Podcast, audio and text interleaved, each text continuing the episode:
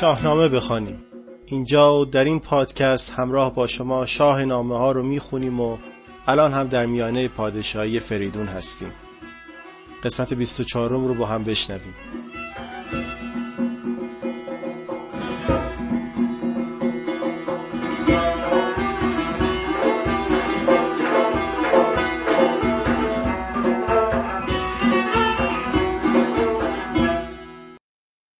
تا اینجا شنیدیم که دختر ایرج و ماهافرید بزرگ شد و به سن ازدواج رسید و فریدون دختر و پشنگ رو به نامزدی هم درآورد. دختر پسری به دنیا آورد که تمام و کمال شبیه ایرج بود. نوزاد رو نزد فریدون بردند و او بعد از ستایش پروردگار او رو منوچهر نامید. کودک رو به بهترین شیوه پرورش دادند و فریدون هنرهای پادشاهی رو به او یاد داد. بالاخره منوچهر آماده پادشاهی شد. فریدون گرز و تخت پادشاهی رو به او سپرد. گنج و سپاه و زره و هر اون چیزی که داشت رو به دست منوچهر داد و پهلوانان لشکر و نامداران کشور رو فرا خوند. جشنی بزرگ برای پادشاهی منوچهر برپا شد. قارن به سپاهداری انتخاب شد و شیروی آفگان برای سپاه کشی. خبر پادشاهی منوچهر به سلم و تور رسید. اونها که می‌دونستند که منوچهر به کینخواهی سراغشون میاد از پی چاره بر اومدن. گنج و هدایای فراوانی رو آماده کردن و اونها رو با فرستاده و درخواست بخششی عجیب پیش فریدون فرستادن. عجیبی این بخشش اونجا بود که دو برادر خطاکار که خودشون رو فریب خورده دیو می‌دونستن از فریدون می‌خواستند که منوچهر رو پیش اونها بفرسته تا با گریه و اشک و زاری درخت کینی که خودشون کاشته بودند رو پاک کنن. خبر رسیدن فرستاده به فریدون رسید. او هم کاخ رو آراست و در حالی که منوچهر با تاج پادشاهی کنارش نشسته بود بر تخت نشست. بزرگان همه در دو طرف صف کشیده بودند. فرستاده وارد شد و بعد از آفرین گفتن به پادشاه اینطور پیغام برادران باز گفت که ذکردار بد پوزش آراستن منوچهر را نزد خود خواستن میان بستن او را به سان رهی سپردن بدو تاج و تخت مهی خریدن از او باز خون پدر به دیبا و دینار و تاج و کمر. حالا با هم بشنویم پاسخ فریدون به پیغام سلم و تور رو. چو بشنید شاه جهان کت خدای پیام دو فرزند ناپاک رای. یکایک به مرد گرانمایه گفت که خورشید را چون توانی نهفت نهان دل آن دو مرد پلید ز خورشید روشنتر آمد پدید. شنیدم همه هرچه گفتی سخن نگه کن که پاسخ چه یابی ز بن. بگو آن دو بی به ناباک را دو بیداد و بدمهر و ناپاک را که گفتار خیره نیرزد به چیز. از این در سخن خود نرانیم نیز. اگر بر منوچهرتان مهر خواست تن ایرج نامورتان کجاست که کام دد و دام بودش نهفت سرش را یکی تنگ تابوت جفت. کنون چون از ایرج بپرداختید به کین منوچهر برساختید. نبینید رویش میر با سپاه ز پولاد بر سر نهاده کلاه. ابا گرز و با کاویانی درفش زمین کرده از سنب اسپان بنفش. سپهدار چون قاورن رزم خواه چو شاپور نستوه پشت سپاه به یک دست بر یاد خسرو به پای چو شیروی شیروزنش رهنمای. به دست دگر سرو شاه یمن به پیش سپاهندرون رایزن درختی که از کین ایرج برست به خون بار و برگش بخواهیم شست. از آن تا کنون کین او کس نخواست که پشت زمانه ندیدیم راست. نه خوب آمدی با دو فرزند خیش که من جنگ را کردمی دست پیش. کنون زان درختی که دشمن بکند برومند شاخی برآمد بلند. بیاید کنون چون هزبر ژیان به کین پدر تنگ بسته میان. ابا نامداران لشکر به هم چو سام نریمان و کرشاس به جمع سپاهی که از کوه تا کوه جای نگیرند و کوبند گیتی به پای. و دیگر که گفتند باید که شاه ز کین دل بشوید ببخشد گناه. که بر ما چنین گشت گردان سپهر. خرد خیره شد تیره شد جای مهر. شنیدم همین پوزش نابکار.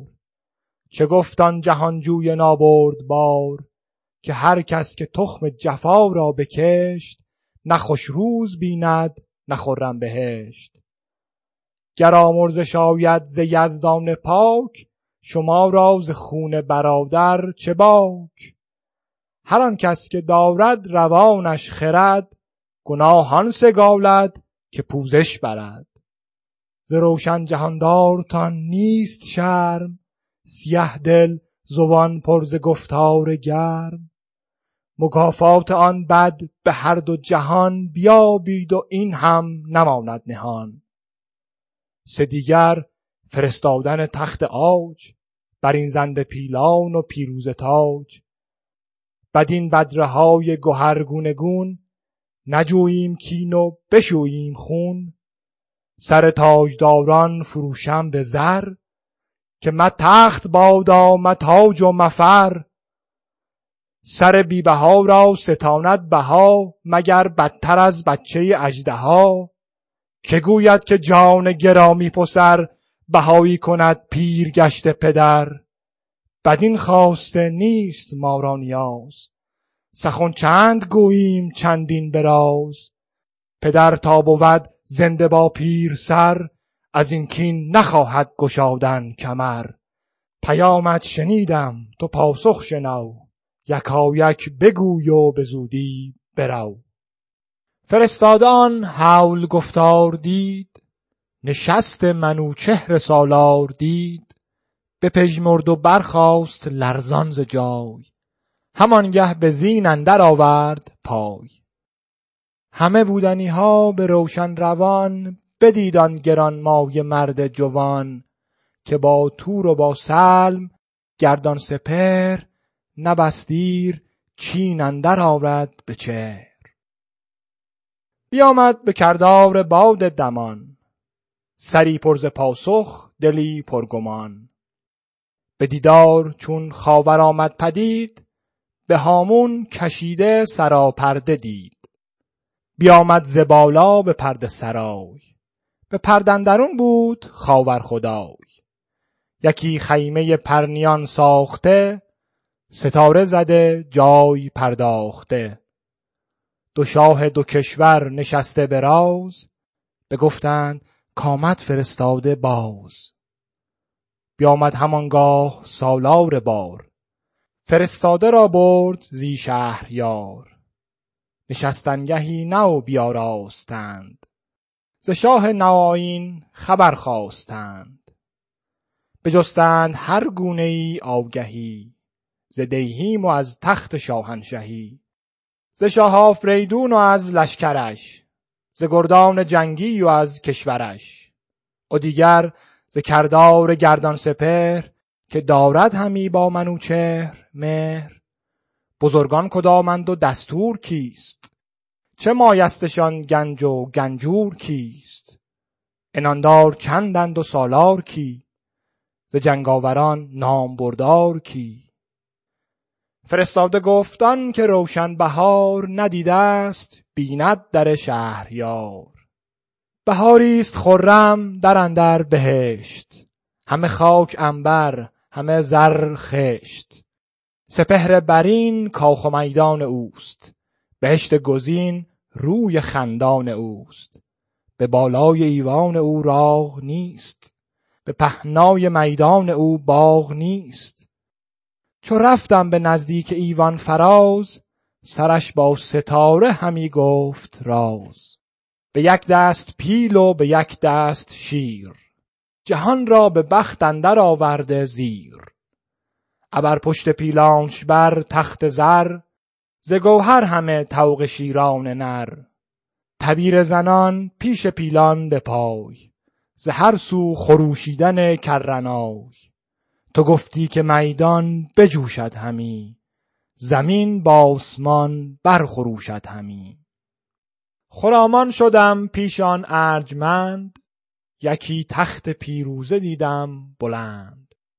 نشسته بر او شهریاری چو ماه ز یاقوت رخشان به سر بر کلاه چو کافور موی و چو گلبرگ روی دل آزرمجوی و زبان گرمگوی. جهان را از او دل به ترس و امید. تو گفتی مگر زنده شد جمشید منوچهر چون زاد سرو بلند به کردار تهمورت دیو بند نشسته بر شاه بر دست راست تو گفتی زوان و دل پادشاست. به پیش اندرش قارن رزم زن به دست چپش سرو شاه یمن. چو شاه یمن سرو دستورشان چو پیروز کرشاسپ گنجورشان. شمار در گنجها ناپدید کس اندر جهان آن بزرگی ندید. همه گرد ایوان دو رویه سپاه به زرین عمود و به زرین کلاه. سپهدار چون قارن کاوگان به پیش سپاه اندرون آوگان. مبارز چو شیروی درنده شیر چو شاپور یل زنده پیل دلیر چنو بست بر کوهه پیل کوس هوا گردد از گرد چون آبنوس گرایند زیما به جنگ آن گروه شود کوه هامون و هامون چو کوه. همه دل پر از کین و پرچین بروی. جز از جنگشان نیست چیز آرزوی. بر ایشان همه برشمرد آنچه دید سخن نیست کز آفریدون شنید. دو مرد جفاپیشه را دل ز درد بپیچید و شد رویشان لاژورد نشستند و جستند هر گونه رای. سخن را نه سر بود پیدا نه پای. به سلم بزرگ آنگهی تور گفت که آرام و شادی بباید نهفت. نباید که آن بچه نره شیر شود تیز دندان و گردد دلیر. چنان نامور بی هنر چون بود کش آموزگار آفریدون بود. نبیره چو شد رایزن با نیا از آن جایگه بردمد کیمیا. بباید بسیچیت ما را به جنگ. شتاب آوریدن به جای درنگ. خب فریدون این بار چشمش رو روی واقعیت ها نبست و خیلی تند و سریح جواب پسرهای خودش سلم و تور رو داد. یه جوری هم گفت که خوب شد شما پیکی سوی ما فرستادید و این بهانه شد که من بهتون رسما اعلان جنگ کنم. انگار خیلی وقته که دلش می‌خواسته منوچهر رو بفرسته که انتقام ایرج رو بگیره. ولی خب خودش هم گفت که زش بوده پدر برای کشتن پسرها پیش دستی کنه. در پایان هم که سلم با ترس از اتحاد نیا و نبیره سخن از لشکرکشی می‌کنه. نبیره چه شد رایزن با نیا از آن جایگه بردمد کیمیا. بد نیست در این باره از توضیحات دکتر خالقی براتون نقل کنیم. در این بیت سخن از این است که اگر نیا و نبیره متحد شوند کسی با مکر و حیله آنها بر نمییابد. چون نیای پیر در خردمندی و نبیره جوان در منتهای زورمندی است همدستی این دو به منزله خرد پیر در تن جوان است. در شاهنامه غالبا میان پدر و پسر اختلاف است. کیکاووس و سیاوخش لهراسپ و گشتاسپ گشتاسپ و اسفندیار و میان نیا و نبیره همکاری. گیومرت و هوشنگ کیکاووس و کیخسرو گشتاسپ و بهمن.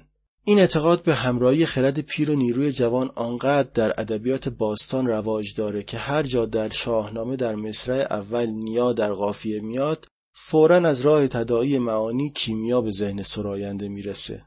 توجه کنید که این مطلب که در مورد رمه و دمه، دانا و کانا، بزه و مزه و دیگر قوافی دیده میشه تنگی قافیه نیست و ریشه در پیوند یافتن واجه ها با یکدیگر در بیان اعتقادات و جملات قصار و اندرز داره. اگر دقت کرده باشید تو این قسمت و قسمت قبل با اولین توصیفات از دربار شاه و رسم و رسومات و تشریفات بار روبرو میشیم. البته از همون دوران گیومرت شنیدیم که دوتاهی شدندی بر تخت اوی. اما گفتیم و مشخص است که آداب دربار و تخت نشینی بیشتر با فریدون شروع شده. مثلا از پیشکاری کندرو برای زحاک شنیدیم. اما در اینجا سخن از سالارباری شاپوره که بارخواه رو به پیشگاه شاه می برد و از اون مهمتر ترتیبات نشستن در دربار رو داریم.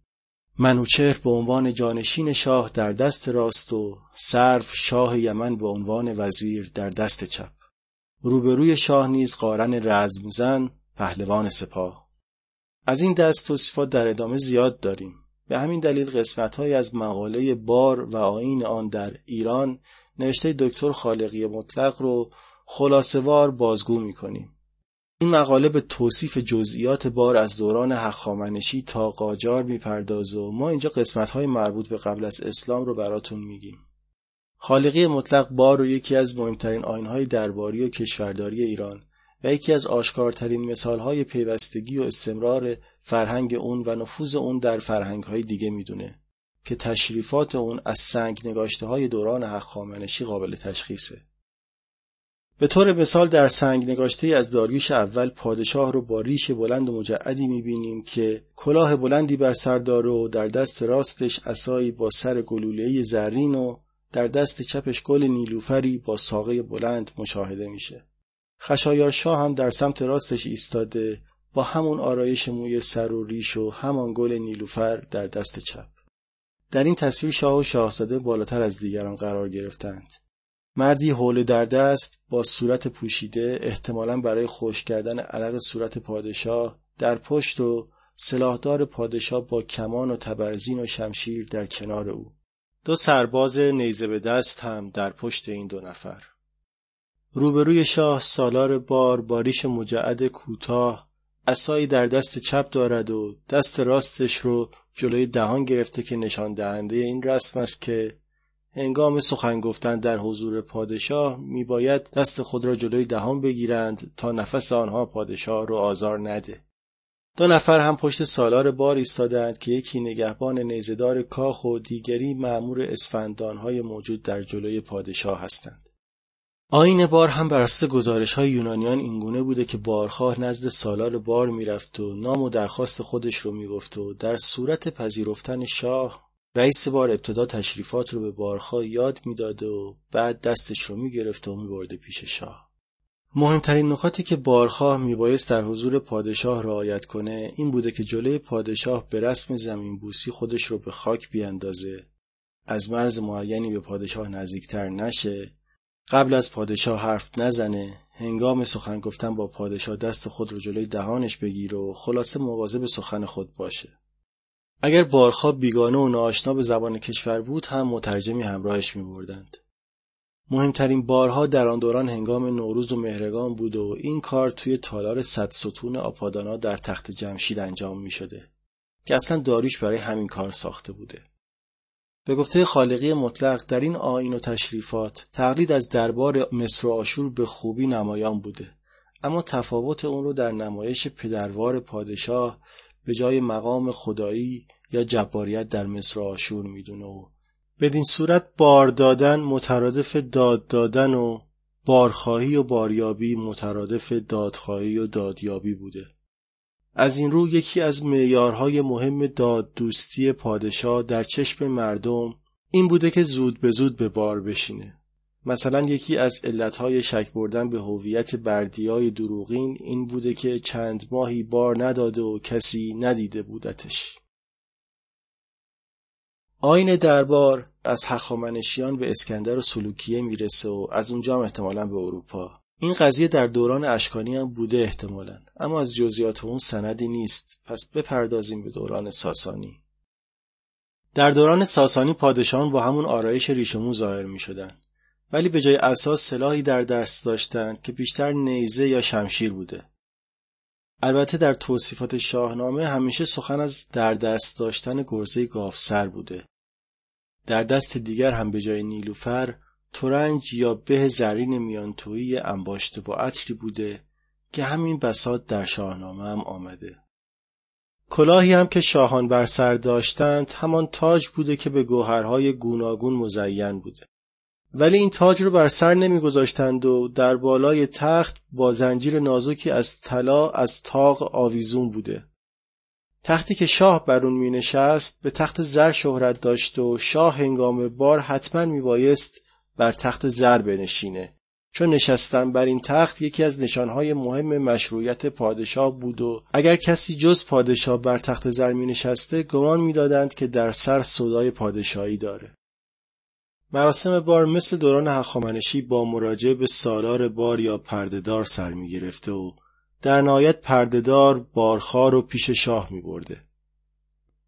پردهدار که همیشه از اسواران بوده مقام و نفوذی برابر با دبیر داشته.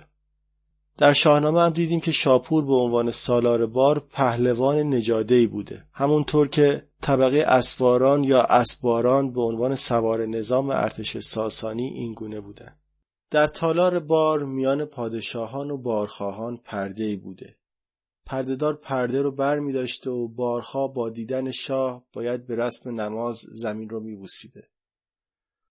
بوسیدن تخت و دست و انگشتری پادشاه هم رسم بوده. اول پادشاه حرف می‌زد و نوبت که به بارخواه می‌رسه باید با انوشک بوید یعنی بیمرگ باشید شروع می‌کرده. بارخواه هنگام بار دست در بغل می. همون دست کرده به کش هنگام سخن گفتن با پادشاه هم باید دستمالی در جلوی دهان می گرفته که در شاهنامه به دستار معروفه. هنگام بار حاضران متناسب با مقام خود در ردیفهای مختلف نشسته و ایستاده قرار می گرفتند. مثلا در زمان اردشیر اول در سمت راست پادشاه به فاصله ده زر از او جای اسواران و شاهزادگان بود. سپس به فاصله ده زر از آنها جای مرزبانان و اسپهبدان به فاصله ده زر از آنها جای بزلگویان و دلغکان در ادامه این مقاله جزئیات بار شاهان مختلف توصیف شد و از اون به بعد هم همین ماجرا در بعد از اسلام هم به تفصیل اومده. خلاصه پیشنهاد می‌کنم این مقاله رو از دست ندید. دور و گوهر نایابی از مجله ایران نامه به قلم دکتر خالقی مطلق. حتما از این مقاله باز هم نقل خواهیم کرد و آدرس اون رو توی توییتر پادکست می‌ذاریم. خب این قسمت رو حسین نتونست همراهی کنه و من عهدهدار خوندن پادکست شدم. امیدوارم که به گوشاتون آسیبی نرسونده باشم و همچون گذشته خوشحال میشیم که پادکست شاهنامه بخوانیم رو به دوستان و آشنایانتون معرفی کنید و با نظرات و سوالات و لایک هاتون چشم ما رو روشن کنید. روز و روزگارتون خوش و انوشک برید.